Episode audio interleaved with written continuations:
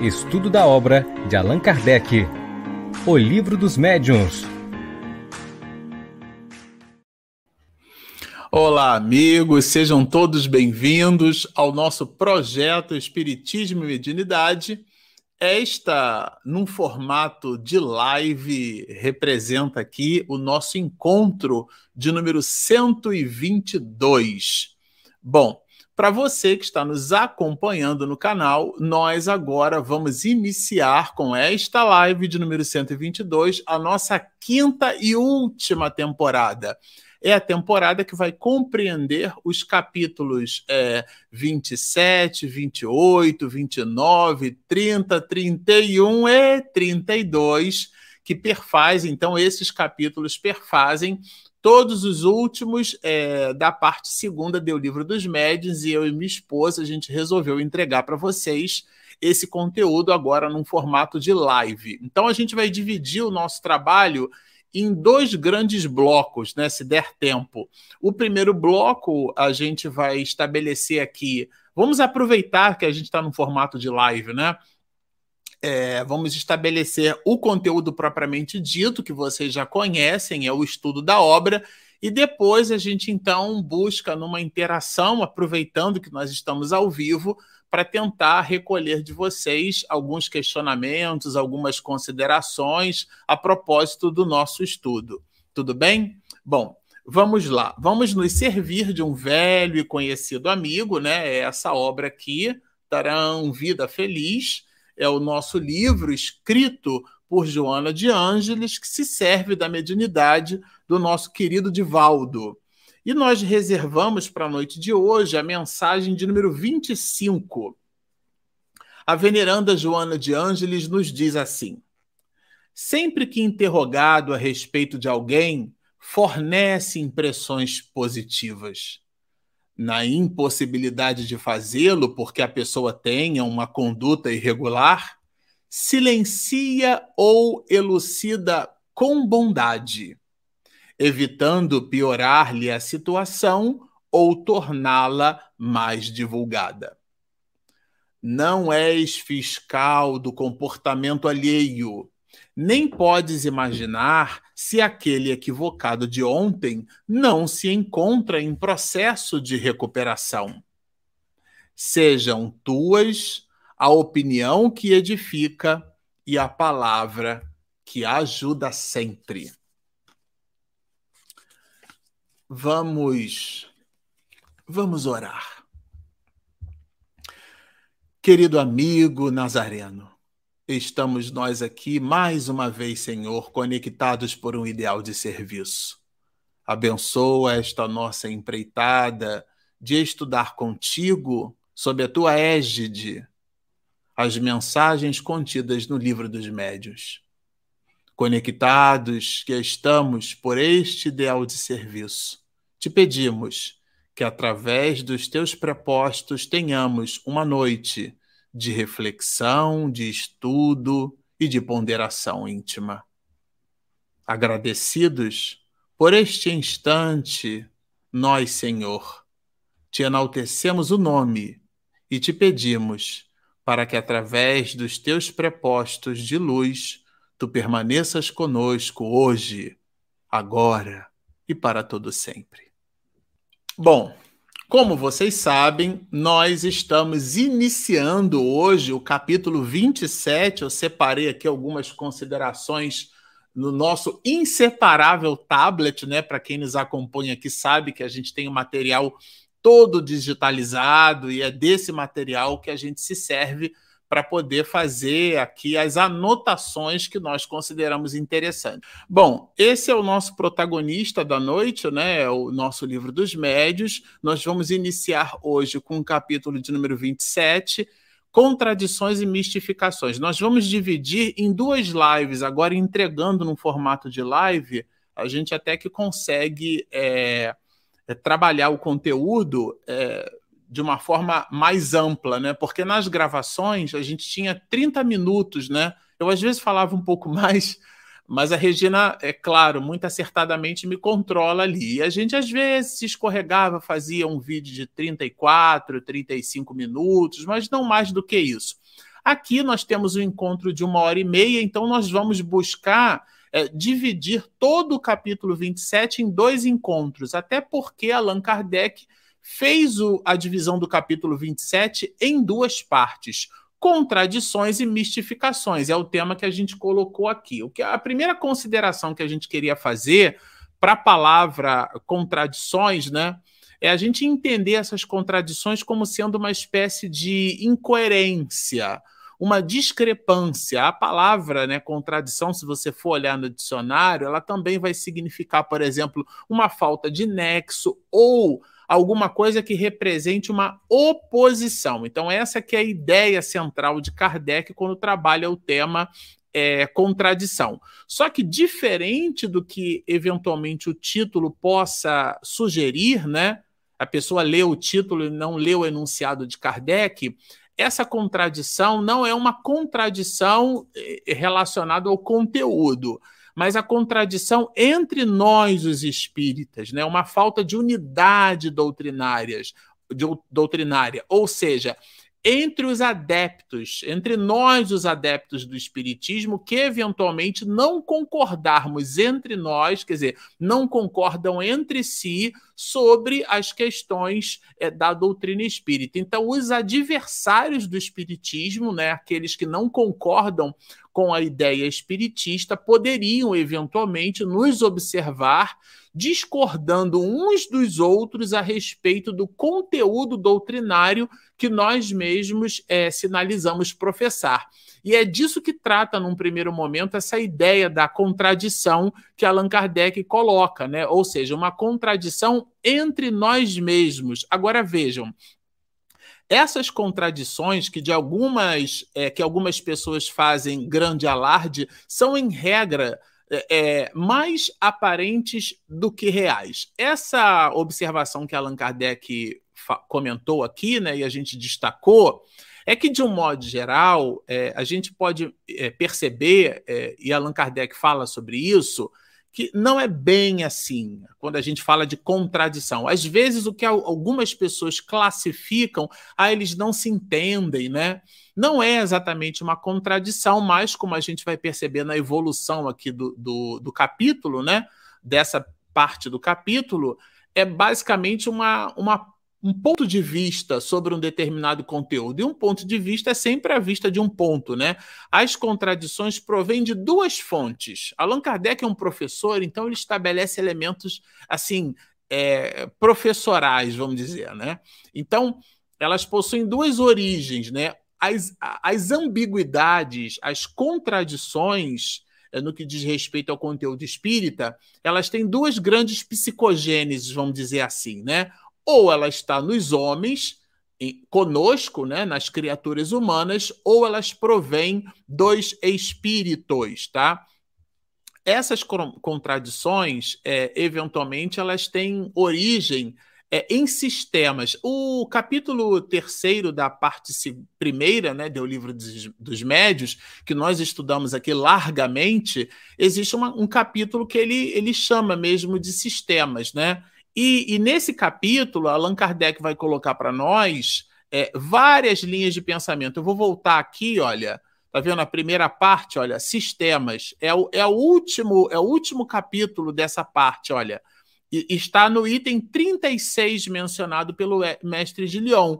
Quando os estranhos fenômenos do espiritismo, vejam, é, começaram a produzir-se, ou melhor dizendo, quando esses fenômenos voltaram a repetir-se nesses últimos tempos, o primeiro sentimento que despertaram foi o da dúvida da sua realidade, né? Será que é isso mesmo? Será que os, os é, é, esses fenômenos de fato são produzidos pelos espíritos, né? É disso que trata é, Allan Kardec quando resgata aqui o, o item 36 dessa parte, tá? É disso que trata. Agora, voltando aqui para o nosso, nosso item sobre contradições, ele, quando lembra o, o item 36, ele vai resgatar essa ideia do ponto de vista, né, que é sempre a vista de um ponto. Então, vejam, no princípio, quando as observações ainda eram incompletas, ou seja, quando a gente observava o fenômeno físico e nós nos impressionávamos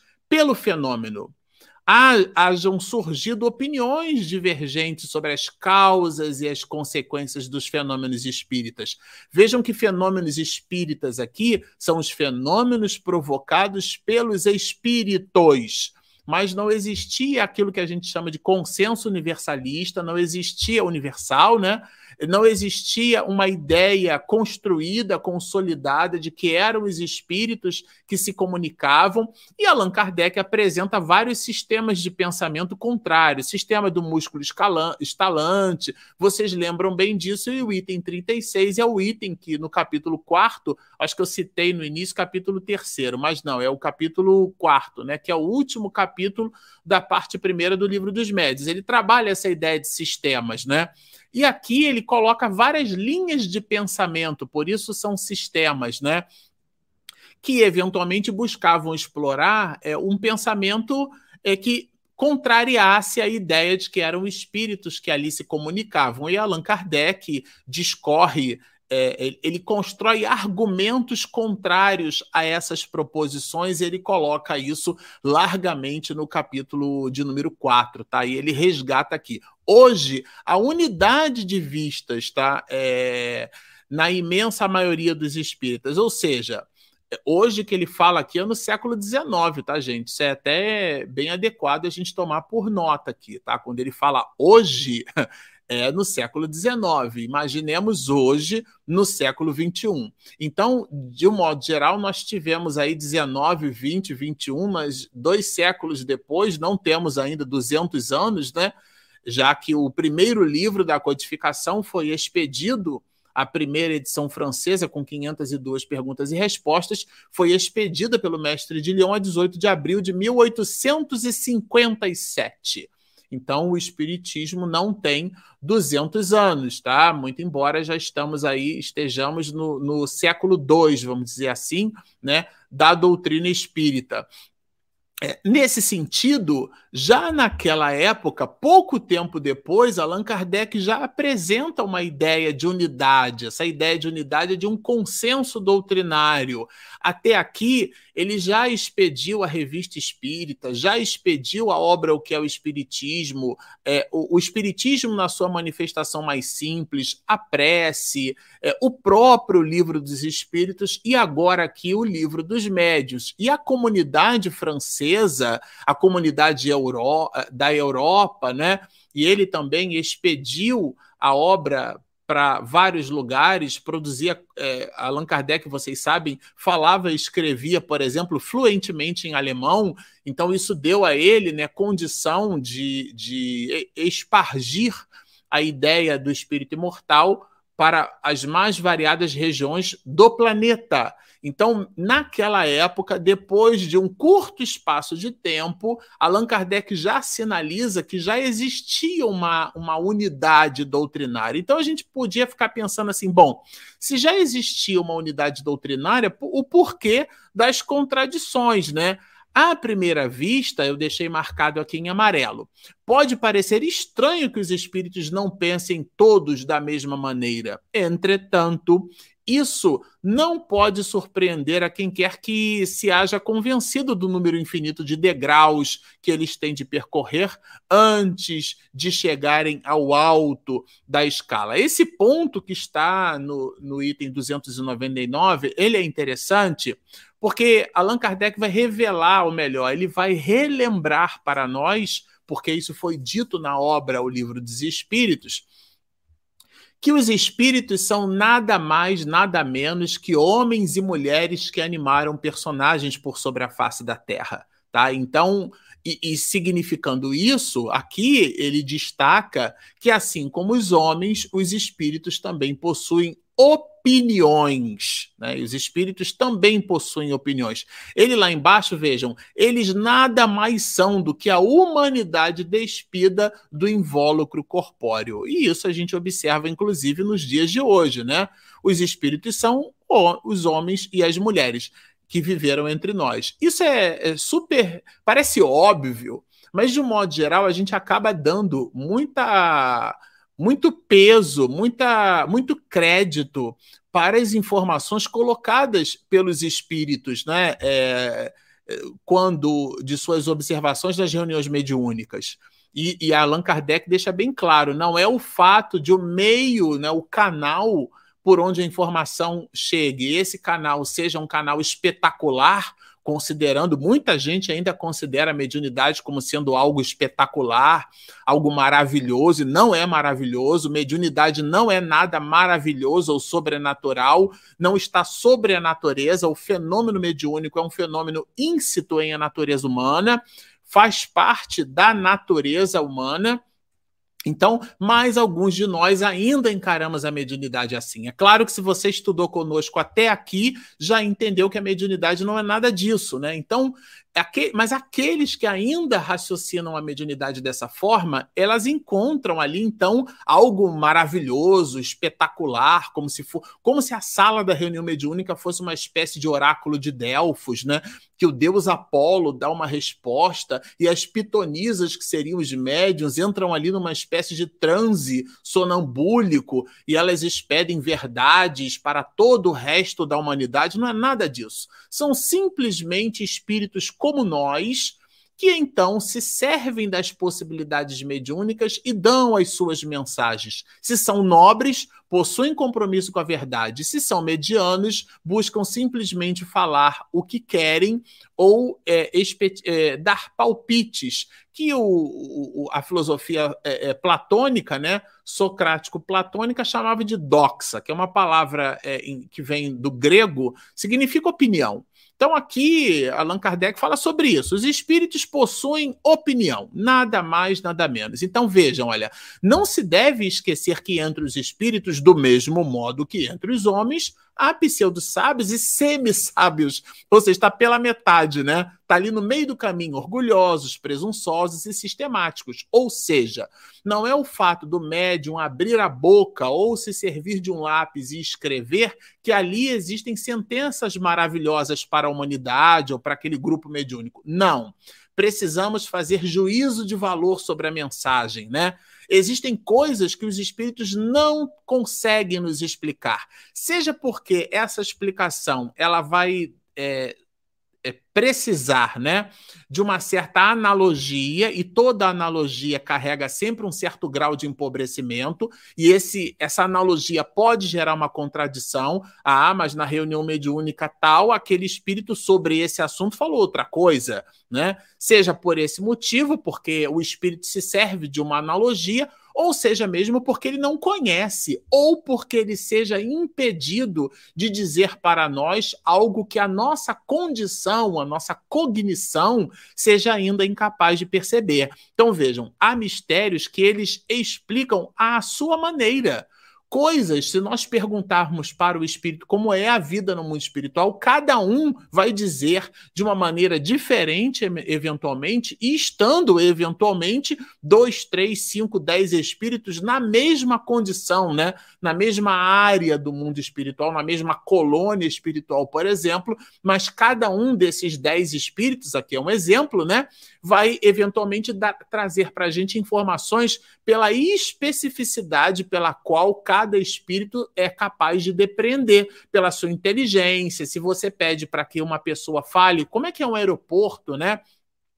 Cada um vai falar o aeroporto de um jeito, a experiência com o aeroporto, né? Então há mistérios que eles explicam à sua maneira, segundo suas ideias, e a cujo respeito podem formar opiniões mais ou menos exatas. Ou seja, existe ali um nível de erro por parte do espírito. Daí, inclusive, que pode existir a, a contradição. E Allan Kardec deixa bem claro ali: olha só, o erro está na conduta.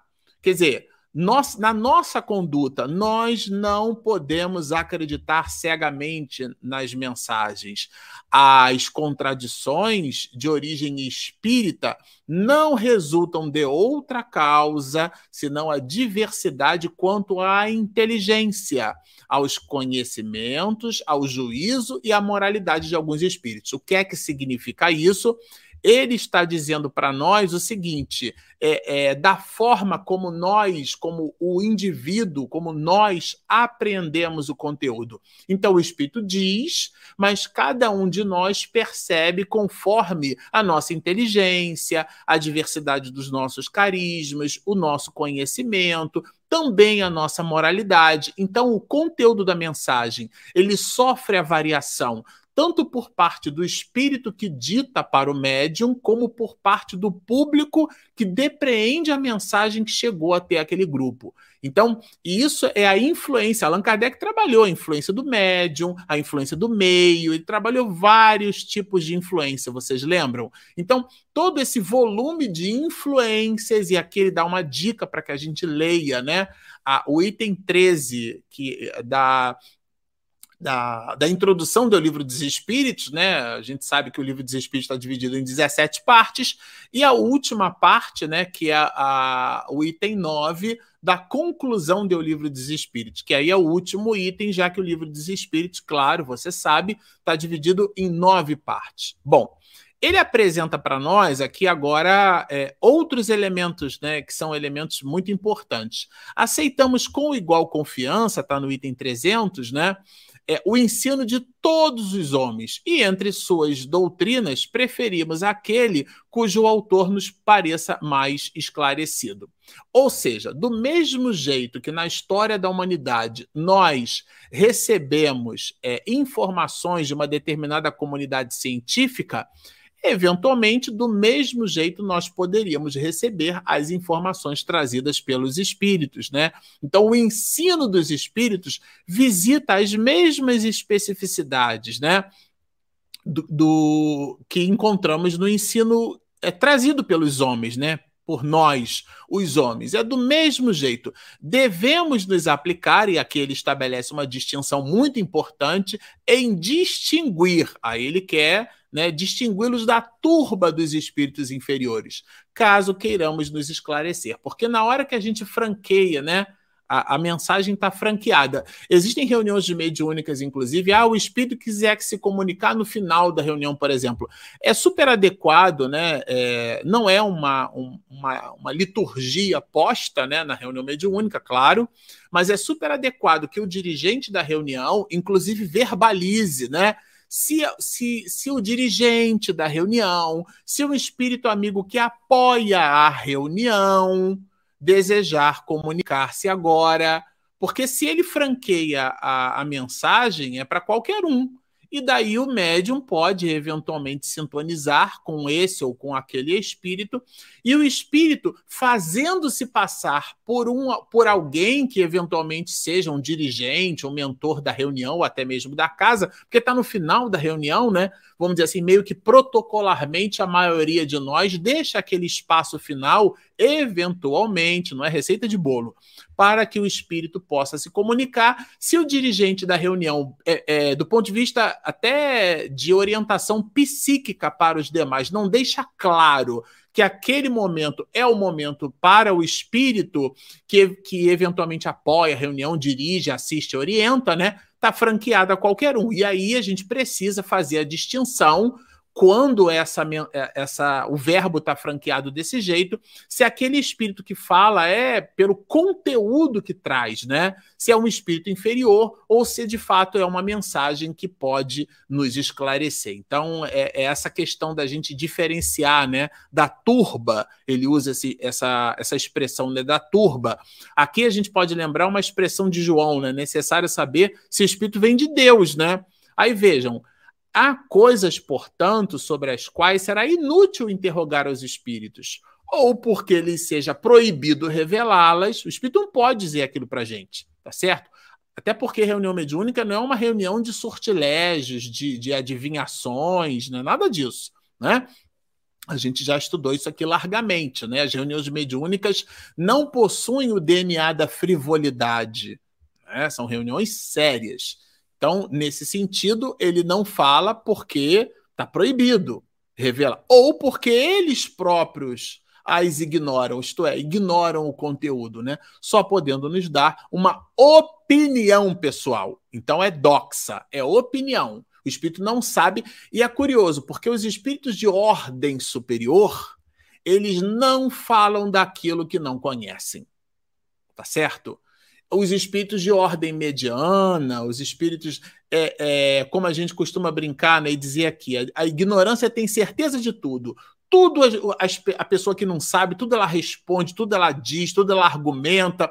A pessoa que estuda o assunto, de um modo geral, ela pondera para responder. Também tem exceções, mas de um modo geral, lato senso, ela vai ponderar para responder, porque ela tem um compromisso com aquele conteúdo ou porque ela estuda o conteúdo, ou porque ela é daquela área, ou alguma coisa nessa direção. Agora, o outro, né, que, que é ignorante do tema, ou seja, que ele ignora, que ele desconhece, nossa, esse vai falar é, até o que não sabe. Porque, afinal de contas, ele precisa se mostrar como alguém que o conhece. Imaginemos isso numa dinâmica espiritual. Então, realmente, esse é um prato cheio, né? Para as contradições, e é disso que Allan Kardec trabalha com elementos de reflexão. Então, os espíritos não sabem, né? Eles realmente eles ignoram. Aqui, se a gente quisesse resumir essa expressão numa palavra, certamente é doxa. É sobre esses pontos que existem mais contradições, que justamente é onde visitam essas variações, né?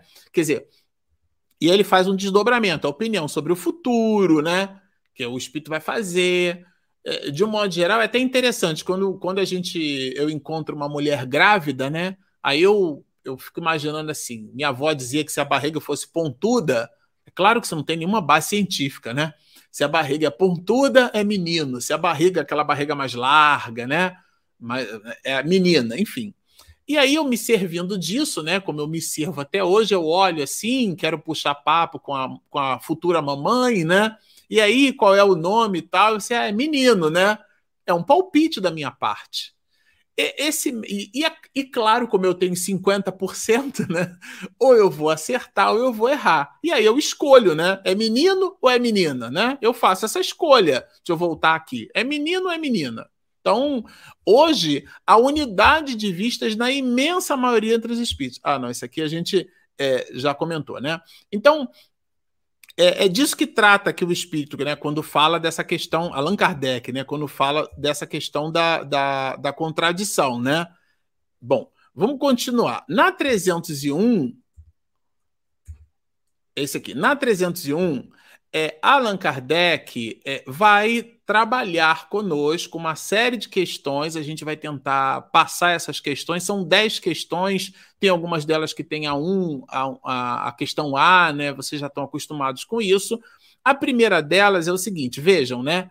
É comunicando-se em dois centros diferentes. Então, um espírito que eventualmente comunica lá no centro espírita da prece e depois vai lá no centro espírita Bezerra de Menezes o mesmo espírito em dois lugares diferentes, né? E para cada lugar ele dá a resposta que parece que é contraditória. O espírito assina com aquele nome e a gente observa quando compara as respostas, é, mas isso aqui está muito diferente. Será que realmente é o mesmo espírito, né? Agora vejam como é que começa a resposta, né, do espírito que responde a essa interrogação que é a interrogação 1 do item 301 aqui do capítulo 27 do Livro dos Médios, né, na parte segunda. Então vejam, comunicando-se em dois centros diferentes, né? Como é que é isso? Já que é contraditória eventualmente a opinião. Vejam, se as opiniões e as ideias não forem as mesmas nos dois centros, as respostas poderão chegar-lhes desfiguradas, já que eles se acham sob a influência de diferentes falanges de espíritos.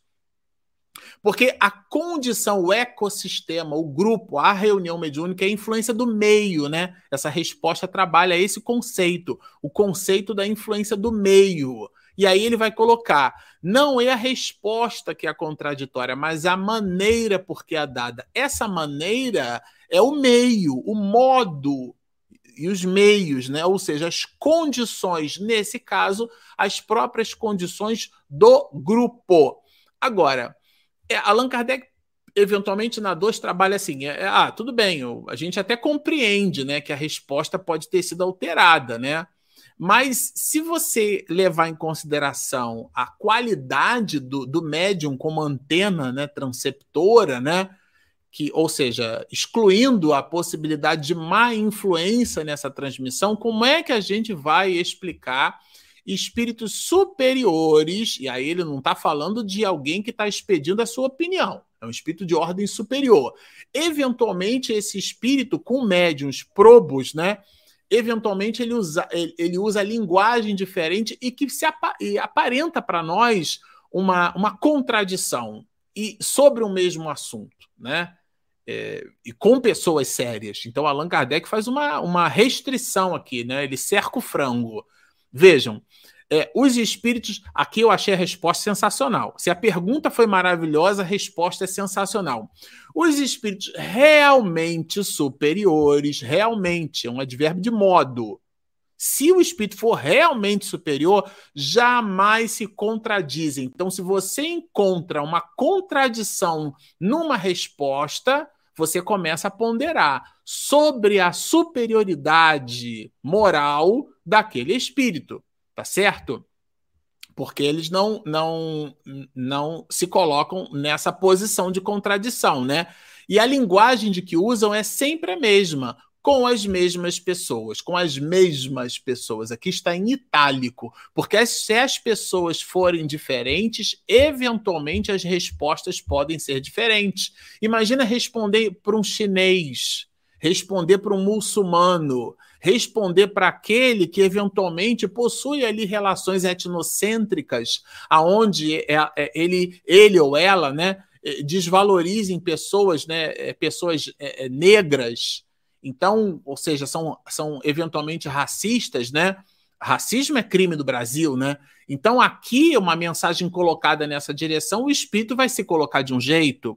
Se eventualmente a resposta for dada a um grupo social que ainda não valorizou a ideia da equidade, é, aquela resposta vai ser eventualmente colocada de uma outra forma. Então, a contradição, muitas vezes, é apenas aparente.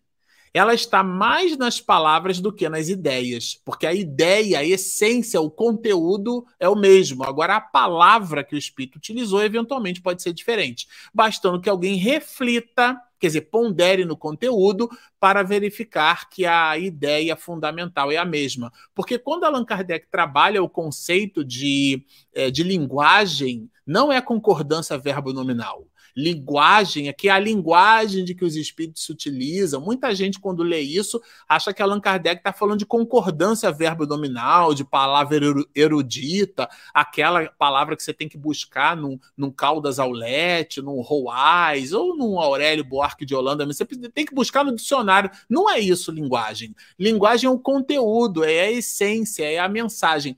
É claro que os espíritos nobres eventualmente se servem, né?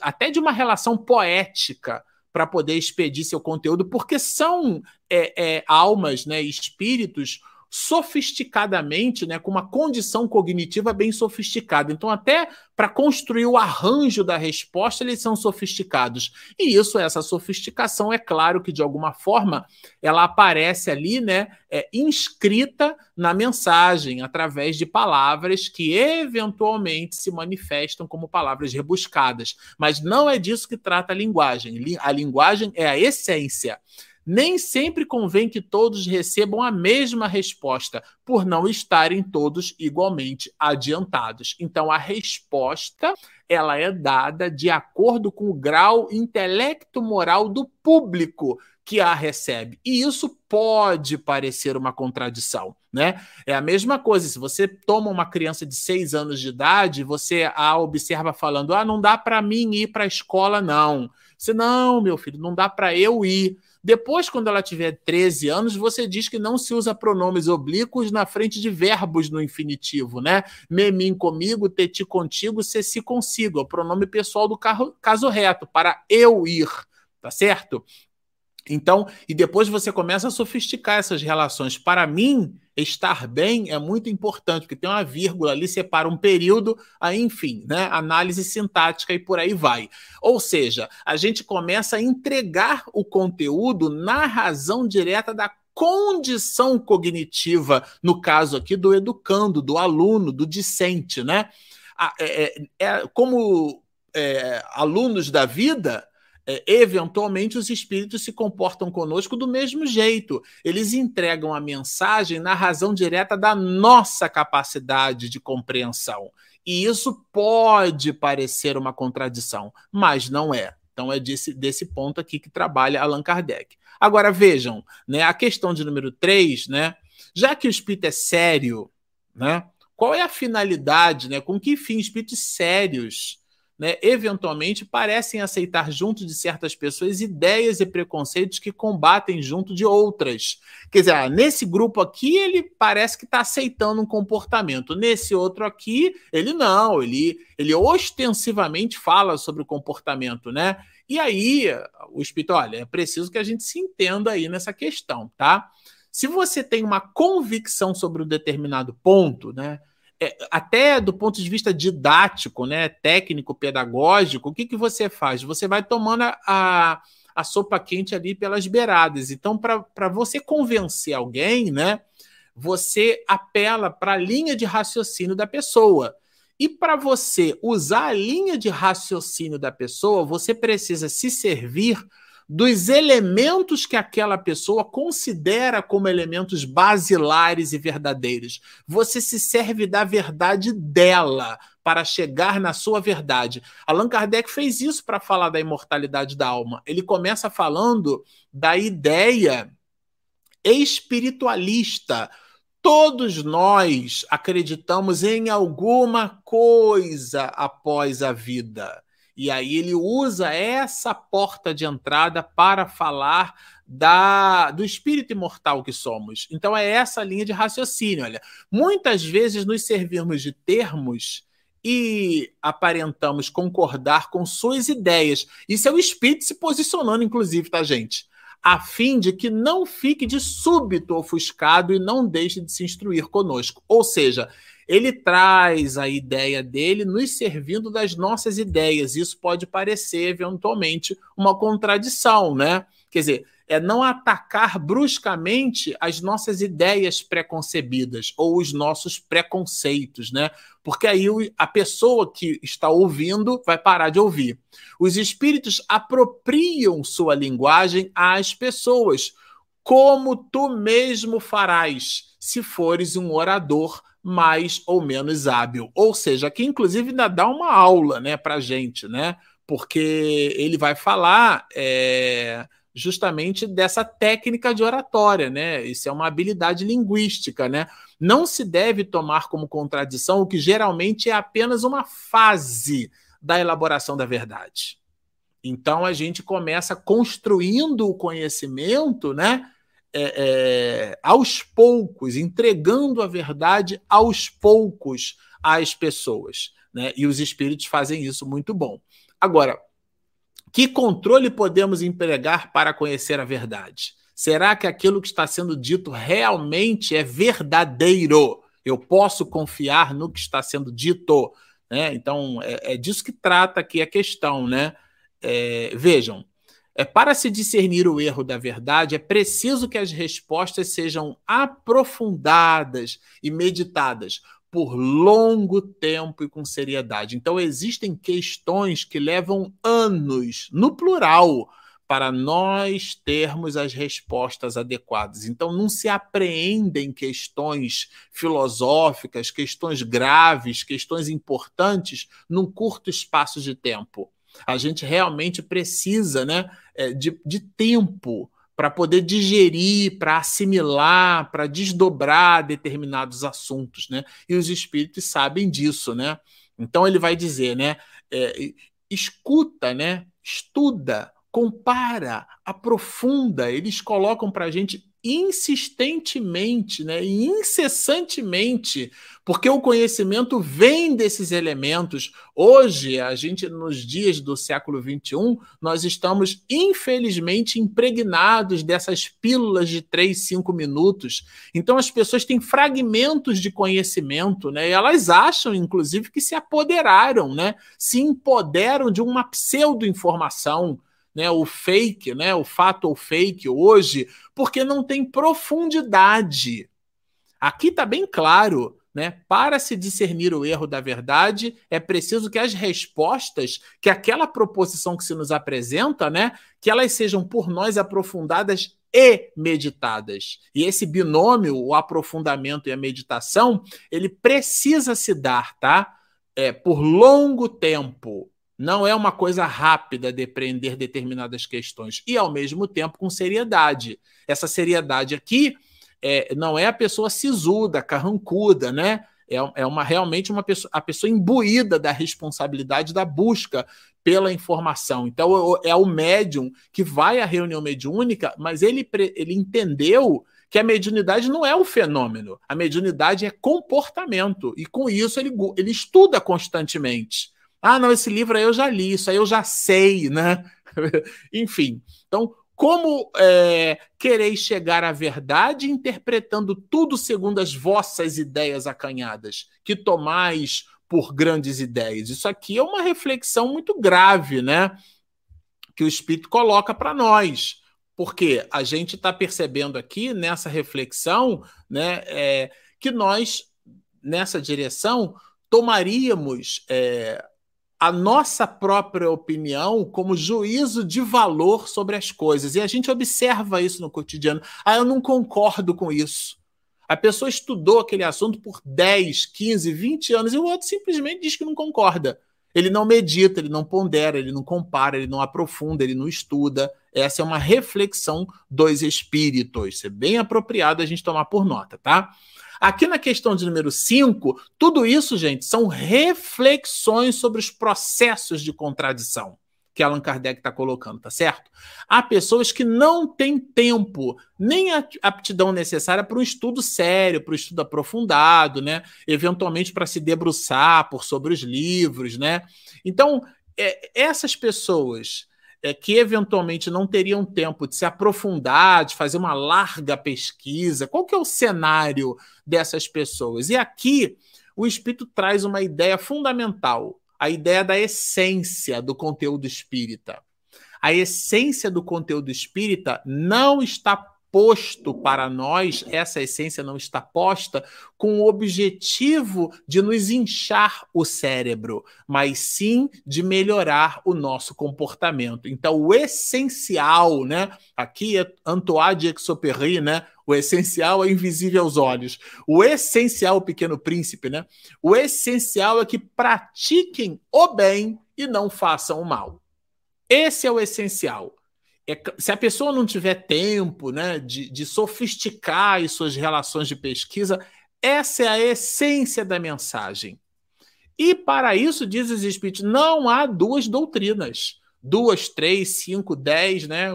Qual que é o mais importante? É o islamismo, é o espiritismo, é o budismo, é o protestantismo, esse monte de ismo?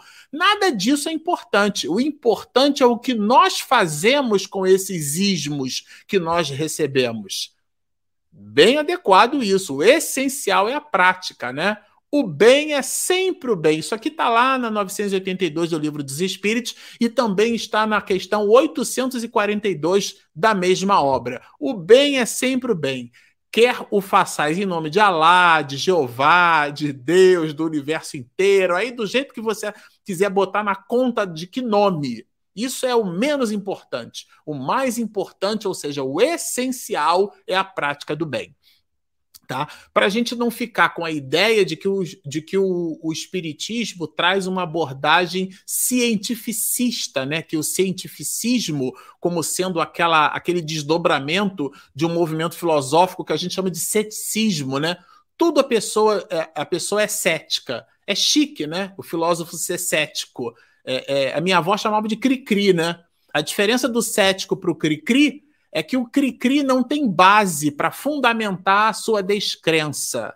Mas o cético tem argumentos lógicos e coerentes. Eles podem ser eventualmente questionáveis, mas ele os apresenta, o cético os apresenta como elemento de reflexão, como um contraponto para aquela reflexão. Essa é a diferença do ceticismo, né, ou do ceticista para o cri-cri. Tem um monte de negacionista na internet hoje. A pessoa simplesmente nega, ela simplesmente diz que não acredita. E, mas quando você vai observar, né, vai espremer ali, aquela laranja para ver o suco que sai, não, não sai uma gota. Aquela laranja, aquele limão que você compra na feira, você acha ele bonito, né? Você corta para espremer ali e não sai uma gota, ele está todo seco por dentro. É, é, uma, é uma percepção, é, uma, é um verbose, né?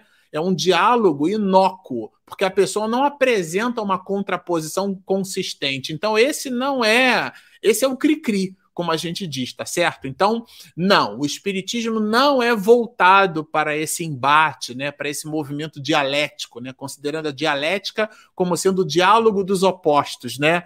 O que concorda e o que discorda. Não, o espiritismo não se ocupa disso. O essencial é a prática do bem, gente. Muito interessante essa questão. Bom, na de número 6, desdobrando, né? Como é que espíritos que parecem desenvolvidos em inteligência, tão coerente aquele espírito, né? Tem eventualmente, traga eventualmente, né, ideias tão falsas né, sobre certas coisas. Isso é o, é o século XXI posto aqui, né? Vejam, é, cada um de nós tem a nossa doutrina, tem uma caixa para pensar, né? Escolher uma caixa para pensar. Os que não são bastante adiantados, porque vamos lembrar que os espíritos superiores têm compromisso com a verdade. Se não sabem, dizem que não sabem, porque se comprometeram com a verdade. Mas aqueles que não são superiores, portanto, não são bem bastante adiantados, né? É, julgam é, o que são pela, pelas ideias próprias sobre as verdades que consideram. Então vejam, ó, os que não são bastante adiantados, mas julgam que o são, quer dizer, se atribuem assim, tomam suas ideias pela própria verdade, acham que a verdade é a opinião delas. Isso a gente vê hoje assim muito fortemente colocado, tá? Você pega, por exemplo, né, você toma uma live de um engenheiro, um engenheiro civil, falando de biologia, por exemplo, né? Então, e ele fala né, sobre determinado assunto que, eventualmente, ele pode ter, claro, conhecimento sobre aquele tema, mas não é a sua especificidade.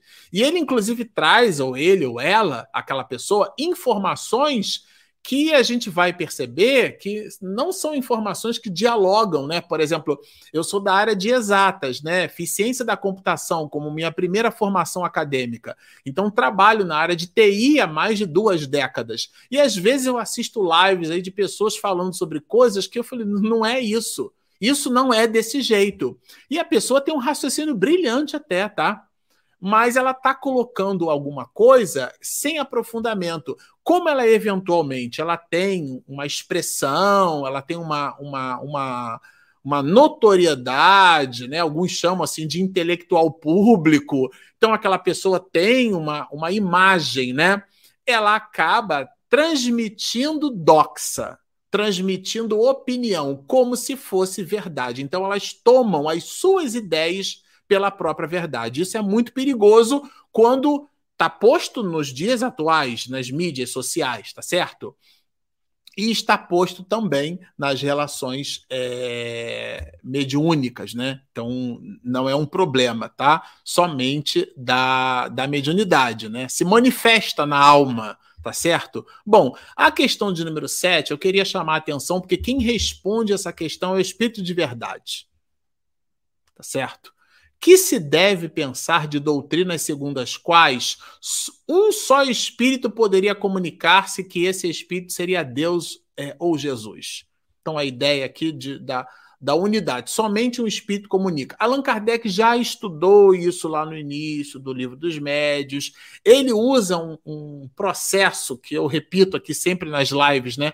A repetição é um processo didático de fixação. Ele repete as mesmas questões.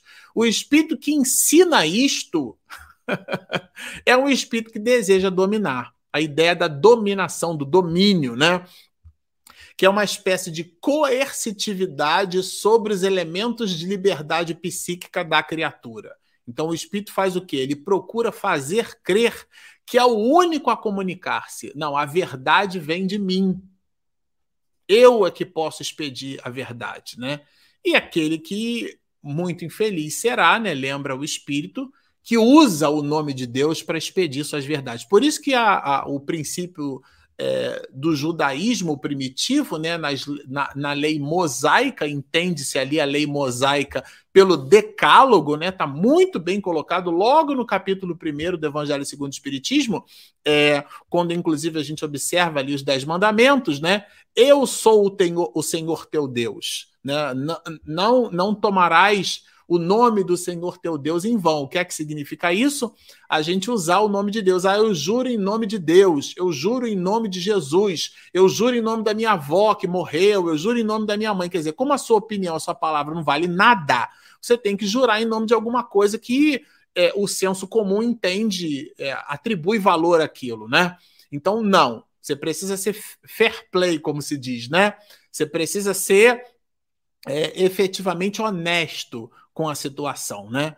Então, o espírito que ensina isso é realmente um espírito que busca é, manipular, tudo bem? A diversidade das comunicações é a prova mais evidente da diversidade de sua origem, ou seja, é a pluralidade desse mesmo fato, né? Essa é que é a ideia, né? A pluralidade que a gente chama assim de universalidade dos ensinos, né? Aí vejam que interessante aqui a resposta. Olha, a, a pretensão que manifestam é a negação do que o Espiritismo tem de mais belo e de mais consolador. O que, que, é isso? As relações do mundo visível com o mundo invisível. Então o espírito se comunica pelo médium, né? Aqui a gente está falando de um mecanismo de integração. Por isso que a gente coloca sempre que a mediunidade não é nada espetacular, nada sobrenatural. Isso é uma maravilha. Isso é uma beleza que o espiritismo traz, né? E que consola, porque o seu pai não morreu, tá certo? Ele continua vivo. A morte é um fenômeno biológico somente a pessoa continua viva, né? Então as marcas da ignorância deles, né, desses espíritos, sobre as coisas mais evidentes e por conseguinte, sinais certos de sua inferioridade, aqueles que mergulham a nossa consciência, que nos alimentam nessa ideia, né, do mundo material, que nos retira do futuro. E vejam a assinatura ali. É o espírito de verdade. Até respondi outro dia uma internauta, porque ela falou assim para mim: não, é o espírito da verdade, né? Parece diferente isso, mas é o espírito de verdade. Porque quando você usa o A, você usa um artigo, né? o A é um artigo definido, né? O da verdade seria aquela verdade. O espírito de verdade é um escopo mais abrangente, né? Bom, na questão de número 8, é, Allan Kardec vai perguntar, né, aqui ao final, se a reencarnação é uma necessidade da vida do espírito, como se explica que nem todos os espíritos a, a ensinem? Ué, ele está lá no mundo espiritual, tá, entendeu que ele foi e voltou, foi e voltou, foi e voltou. Ele não fala, tem uns que não sabem nem o que, que é isso, né? Quer dizer, isso é uma contradição de todas as contradições que a gente poderia observar, claramente, isso pode ser notabilizado por nós como sendo uma contradição, né? E aí, claro, aqui de novo o espírito resgata a ideia de que nós possuímos limitações, conquistas e limitações. E a forma como o espírito vai comunicar o seu conteúdo está na razão direta da sua condição intelecto-moral, né? Então, os espíritos é, cujas ideias se acham limitadas, né? É, é, é uma limitação. Claro que ele vai vencer essa limitação, e aí, nesse sentido, né, eles fazem um juízo de valor sobre a situação em que eles estão, eh, esse espírito está posto, e eles transmitem para a gente aquilo que eles entenderam deles mesmos.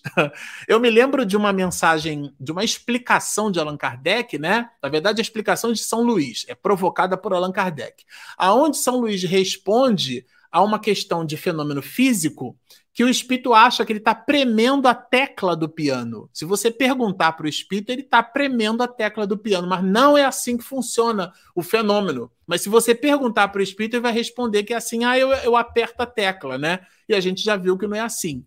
Então, devem sofrer a ação da lei da necessidade. A reencarnação é para eles uma necessidade é, na qual não pensam senão quando ela lhes chega. Ou seja, eles sofrem os mecanismos da reencarnação pelo automatismo das leis, mas eles são incapazes de nos explicar como esses processos de comunicação, como eles se dão, né? Ou seja, os espíritos interagem com a lei. Mas eles não conseguem explicar como é que esses processos funcionam. Alguns vos falarão até mesmo da esfera do fogo, da esfera das estrelas, da cidade das flores, da cidade dos eleitos, ou seja, vão falar até do ponto de vista metafórico, do ponto de vista poético, mas não vão conseguir explicar vão até mencionar empiricamente, mas sem dizer como eventualmente, se você perguntar para uma pessoa que usa um telefone celular, né, que navega na internet, como é que funciona um protocolo de comunicação? Ela não sabe, mas ela usa. É do mesmo jeito. Então você faz uma pergunta para o espírito. Se você perguntar para alguém da área de tecnologia, e se essa pessoa não for da área de networking, né, da área de rede, ela também não vai saber explicar. Mas se for um profissional específico, ele vai saber explicar. Se você perguntar alguma coisa sobre joelho, para um cardiologista, ele tem ali uma noção, mas se você perguntar para o ortopedista ou para o médico especialista em cirurgia do joelho, ele vai saber explicar com mais assertividade. E aqui é do mesmo jeito. Então vejam, como é que espíritos de uma inferioridade moral e intelectual notória, o espírito tá, você percebe que ele realmente é falacioso. Eles falam espontaneamente de suas diferentes existências como é que ele, se tem alguns casos em que ele é ignorante e ele por isso floreia ou fala somente da forma que ele consegue, mas outros são bem explícitos. Vejam aqui, é uma, é, é, é, é uma visão ampliada do conceito de ignorância. Eles podem ignorar algumas, ou, algumas coisas e outras não não tende é, entre vós pessoas muito ignorantes sobre certos assuntos esclarecidas acerca de outros? Quer dizer, do mesmo jeito o espírito. Então, nós desconhecemos algumas coisas e conhecemos outras. Então, eventualmente, no mundo espiritual é a mesma dinâmica. É preciso, além disso, que se leve em conta a prudência com que, em geral, os espíritos se comportam na divulgação da verdade. Aí entra o seguinte: entra uma adaptação da verdade. Aqui, quando falou de uma luz muito viva, né? Eu, lembrei logo, claro, né, da alegoria da caverna, ou como alguns gostam de chamar, o mito da caverna de Platão, na obra A República. É, nesse sentido, o homem, quando sai da caverna, que ele vai para um ambiente luminoso, a luz ela, ela ofende a vista da pessoa. E ela precisa de um tempo. Olha que relação simbólica consistente. Ela precisa de um tempo na luz para acostumar-se com a luz. E a luz, aqui para Platão, era a verdade a ideia da, da verdade. Então, nesse sentido, a verdade, num primeiro momento, essa também é uma tese de Emmanuel, né, ela pode perturbar. E aqui os espíritos apresentam, elas, eles divulgam a verdade de forma paulatina. Por quê? Porque, olha que interessante, porque uma luz muito viva e súbita demais apenas ofusca sem esclarecer. Tá? Isso aqui é, é, é, é a a alegoria da caverna toda, né? Moisés não ensinou tudo que o Cristo ensinara. Não trouxe todas as verdades, muito embora o decálogo seja uma verdade. Entenda, isso aqui é uma aula de epistemologia, né? E o próprio Cristo disse muitas coisas, né? Cuja compreensão estava reservada às gerações futuras. Então, é por isso que ele coloca, inclusive, Jesus que ia trazer o consolador prometido. Aqui é uma mensagem outra do Espírito de verdade. Tenho-vos dito. E aí fica, fica aí franqueada a sua, a sua interpretação sobre esse conteúdo. Né? Quem será que é esse Espírito de verdade? Tenho-vos dito que a unidade se fará da crença espírita. Vejam que a crença espírita é a crença na imortalidade da alma. Ficai certos de que assim será, assim será a ideia da imortalidade da alma entre todos. E que as dissidências, já menos profundas, se apagarão pouco a pouco. Ou seja, à medida que nós nos desenvolvermos, nos esclarecermos, vejam que a palavra esclarecimento é por claridade, portanto, por luzes, né? Des desaparece a nossa ignorância, né? E aqui o Espírito Verdade vai dizer que essa é a vontade de Deus. E claro, né, se é a vontade de Deus, ninguém vai prevalecer em erro. No nosso ambiente de trabalho, a gente costuma brincar e dizer o seguinte, né? até falei isso ontem na nossa reunião mediúnica, né? Numa conversa com uma companheira nossa é, é, lá no, no IEA, no Instituto Espírita de Educação. O trabalho, a gente tem esse jargão assim, ah, eu vou escalar, né? O escalation, né? Quando um assunto precisa subir para um posto, para um nível superior, né? Então, se você tem um problema, conversa com Deus, faz esse escalation aí. Quem é que está acima de Deus? Simplesmente nada nem ninguém. Então você vai entregar o assunto para o CIO do universo. Realiza isso. Então, se você tem uma encrenca, você pode pedir para Pedro, você pode pedir para Paulo de Tarso, você pode pedir para Maria, você pode pedir para o doutor Bezerra de Menezes, para Bittencourt Sampaio, você pode pedir para Jesus, mas você também pode pedir para Deus através dessas pessoas. E eles certamente né, vão escalonar a sua informação. Então, é, é, é tudo posso naquele que me fortalece. O ponto aqui é saber quem é que te fortalece. Vejam, falando aqui né, das doutrinas errôneas, né, essas doutrinas que certos espíritos podem ensinar, que existem pensamentos realmente esdrúxulos, né? Não tem por efeito, então, puxar o freio de mão da verdade, da verdadeira ciência, do progresso, né? O espírito fica nos incitando a pensar em coisas que a gente eventualmente não deveria ter sido incitado em pensar.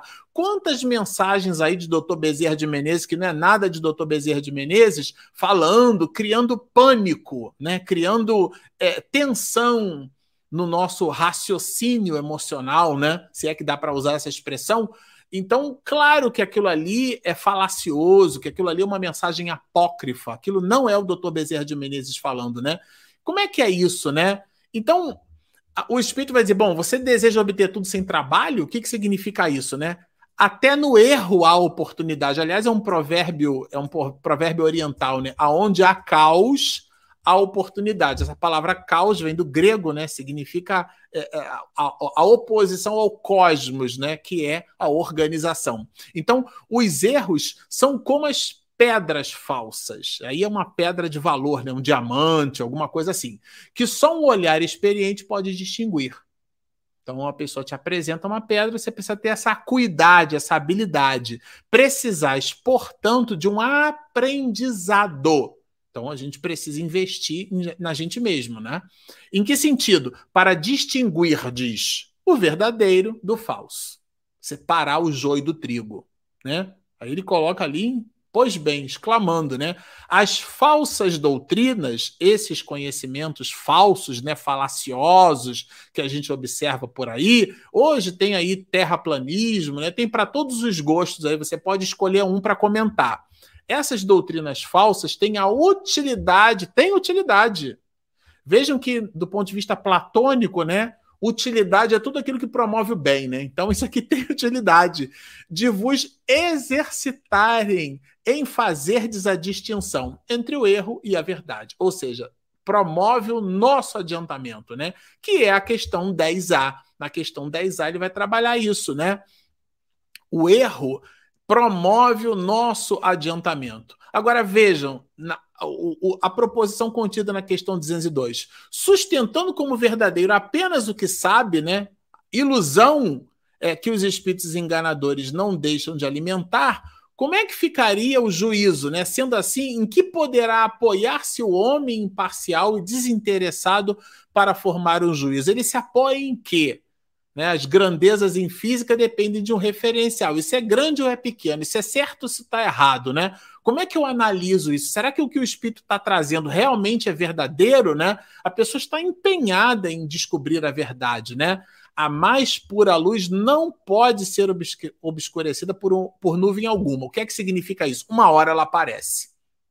Uma hora chega a unidade doutrinária, né? Aquele corpo de doutrina. A unidade se fará do lado em que o bem jamais esteve misturado ao mal. Ou seja, uma verdade, isso até no conceito de utilidade, tanto é, platônico-socrática quanto aristotélica, né? O, o bem é tudo aquilo, o útil é tudo aquilo que promove o bem, e o bem está altamente alinhado com a verdade. Então, a informação que cria dissensão, que cria maledicência, que cria inimizade, que cria rancor, que gera problema, essa informação não está alinhada com a verdade. Essa informação cria contradições, porque a mensagem de Jesus é o amor. É, é, é, é uma receita de felicidade para conjugar o verbo amar. Então é disso que trata a unidade. A unidade da verdade está centrada no bem. E o bem é aquilo que, que dialoga com a, o conjunto de virtuosidades que a criatura precisa desenvolver, né? É desse lado que os homens se unirão pela própria força das coisas, pelo lado bom. Não é pelo lado que cria dissensão. Às vezes um argumento é lógico, às vezes o argumento é até verdadeiro, mas ele cria balbúrdia, ele cria dissensão. Essa ideia do equilíbrio, da ponderação, né? Eu citei Aristóteles aqui, eu sempre que posso uso uma das suas frases, né? Os extremos são sempre vícios, no meio deles é que está a virtude. Essa ideia do equilíbrio, né, que ele chamava de temperança, Aristóteles, como uma, uma virtuosidade de um filósofo, essa ideia da ponderação, né, do equilíbrio, né?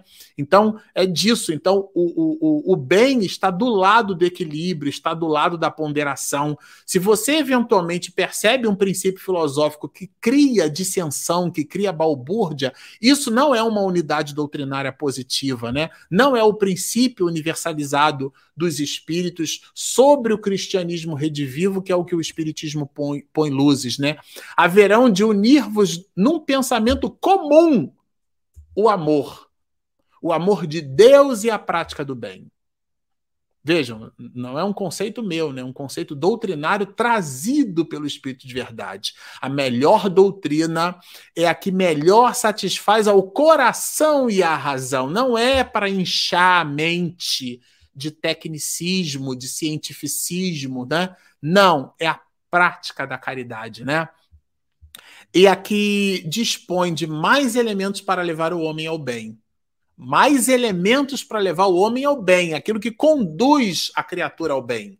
Essa, eu vos asseguro, eu é o espírito de verdade, tá, gente?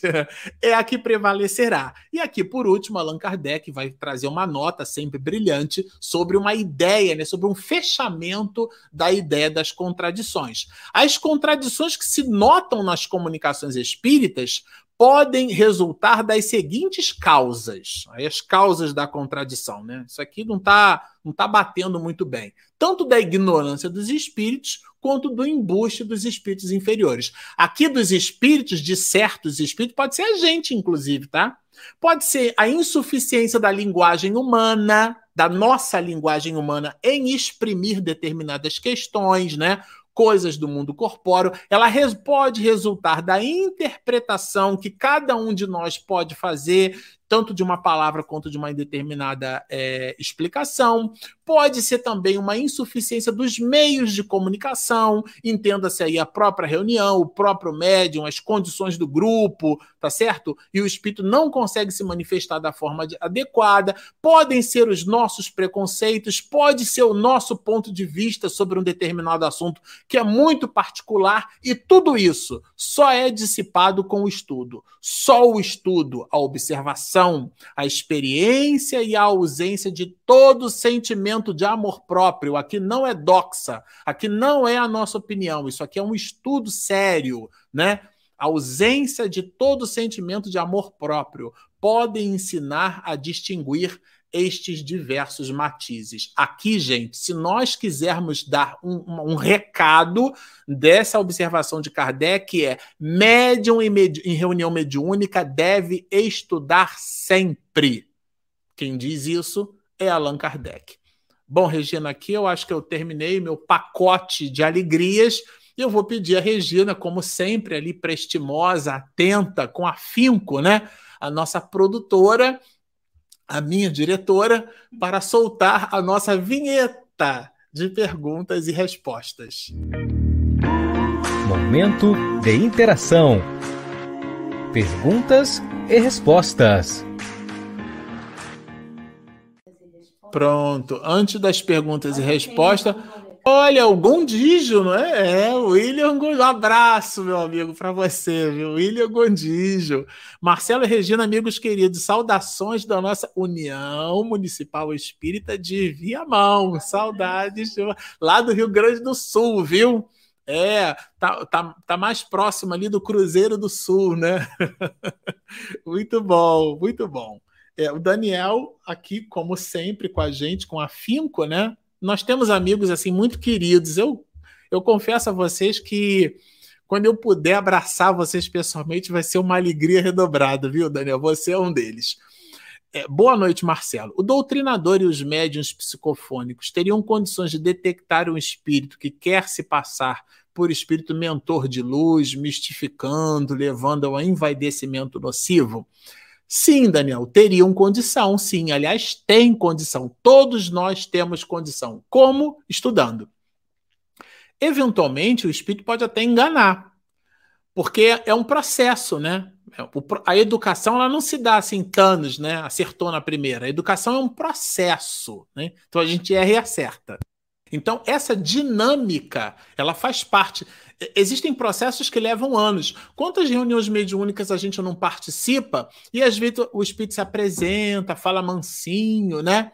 E de repente ele dá uma enorme gargalhada. Ah, eu enganei vocês. E o médium que comunica, né? O médium que oferece a sua laringe, o seu instrumento fonador, as suas possibilidades, aquele médium eventualmente percebe no psiquismo, né, que tem alguma coisa de diferente ali, mas ele deixa a comunicação passar, né? Ele está fazendo o seu papel de modem, né, de modulador e demodulador. Isso está posto, inclusive, como um aprendizado, como uma dinâmica de aprendizado na reunião mediúnica, tá certo, Daniel? Não é para a gente ficar triste, aborrecido, preocupado, achar que falhou, não é nada disso. A reunião mediúnica tem uma dinâmica de aprendizado. E essa é uma questão que faz parte dessa dinâmica de aprendizado.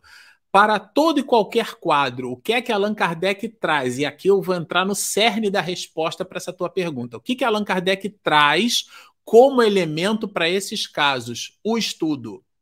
O estudo da linguagem. Aí foi o que eu comentei. A linguagem não é a concordância verbo-nominal, é o conteúdo do espírito. Então ele pode falar manso, mas se a mensagem que ele traz não é uma mensagem de alegria, de contentamento, de paz, de reflexão benfazeja, né? Se aquilo gera uma incitação, se, se eventualmente o quadro psíquico que ele nos estimula a formar não é um quadro bom, aquilo não pode vir de um espírito bom. Esses são os sinais, sabe, Daniel, que a equipe, todo o grupo de trabalho precisa prestar atenção. Depois avalia a reunião, a, o, o médium vai dizer como é que ele se comportou, como é que ele se sentiu. É um processo.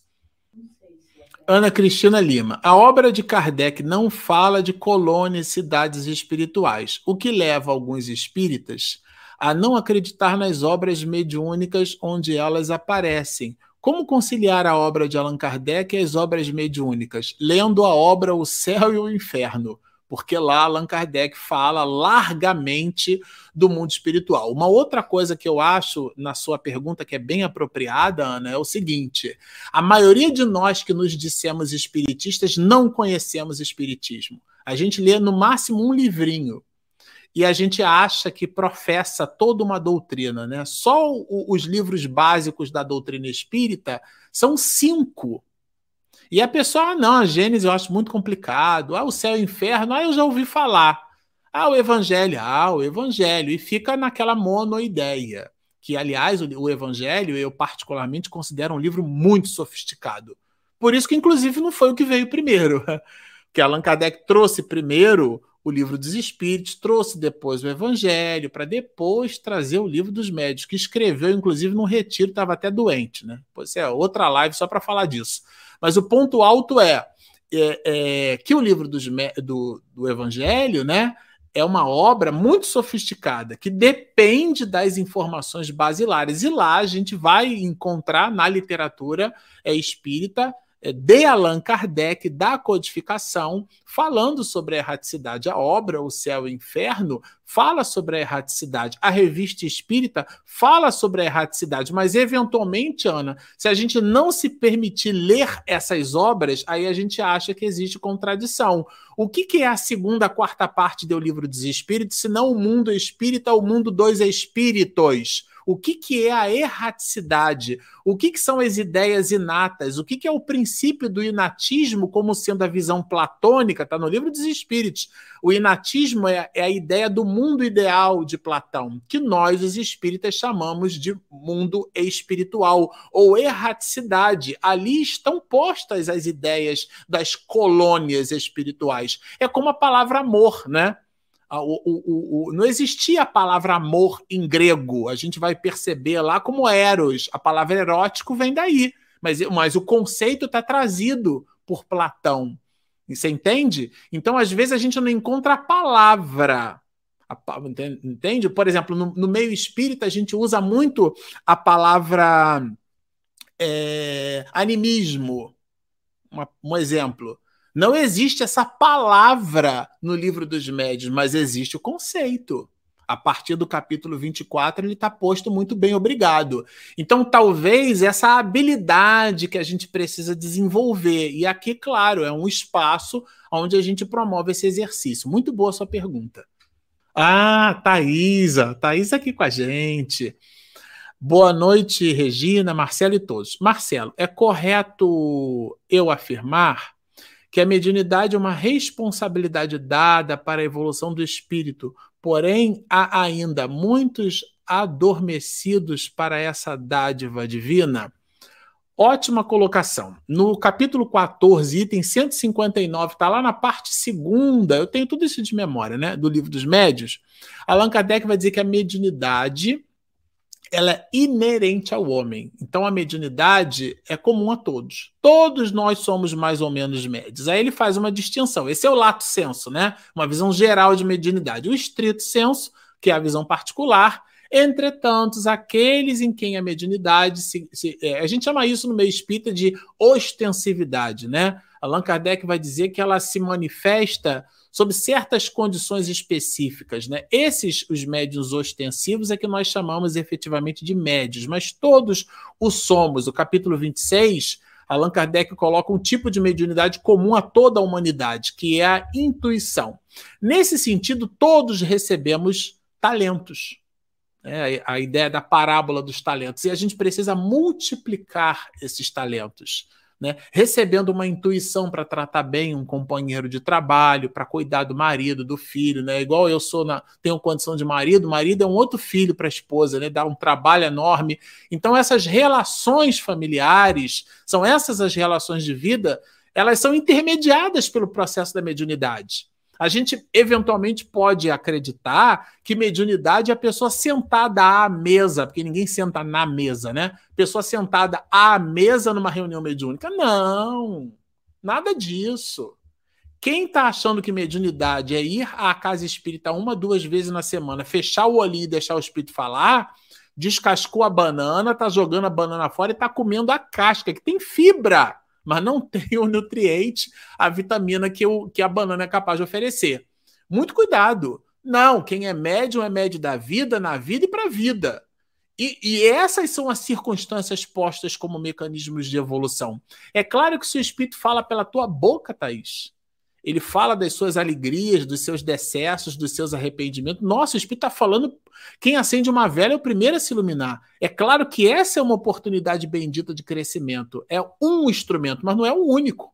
Então, se, e se a pessoa nega a possibilidade desse intercâmbio, recebeu de Deus esse talento, ela enterrou na terra e vai devolver para o Senhor, né, para o seu amo, é exatamente do mesmo jeito que recebeu. Ela não vai multiplicar esse talento. Aqui cabe realmente um ponto de observação importante.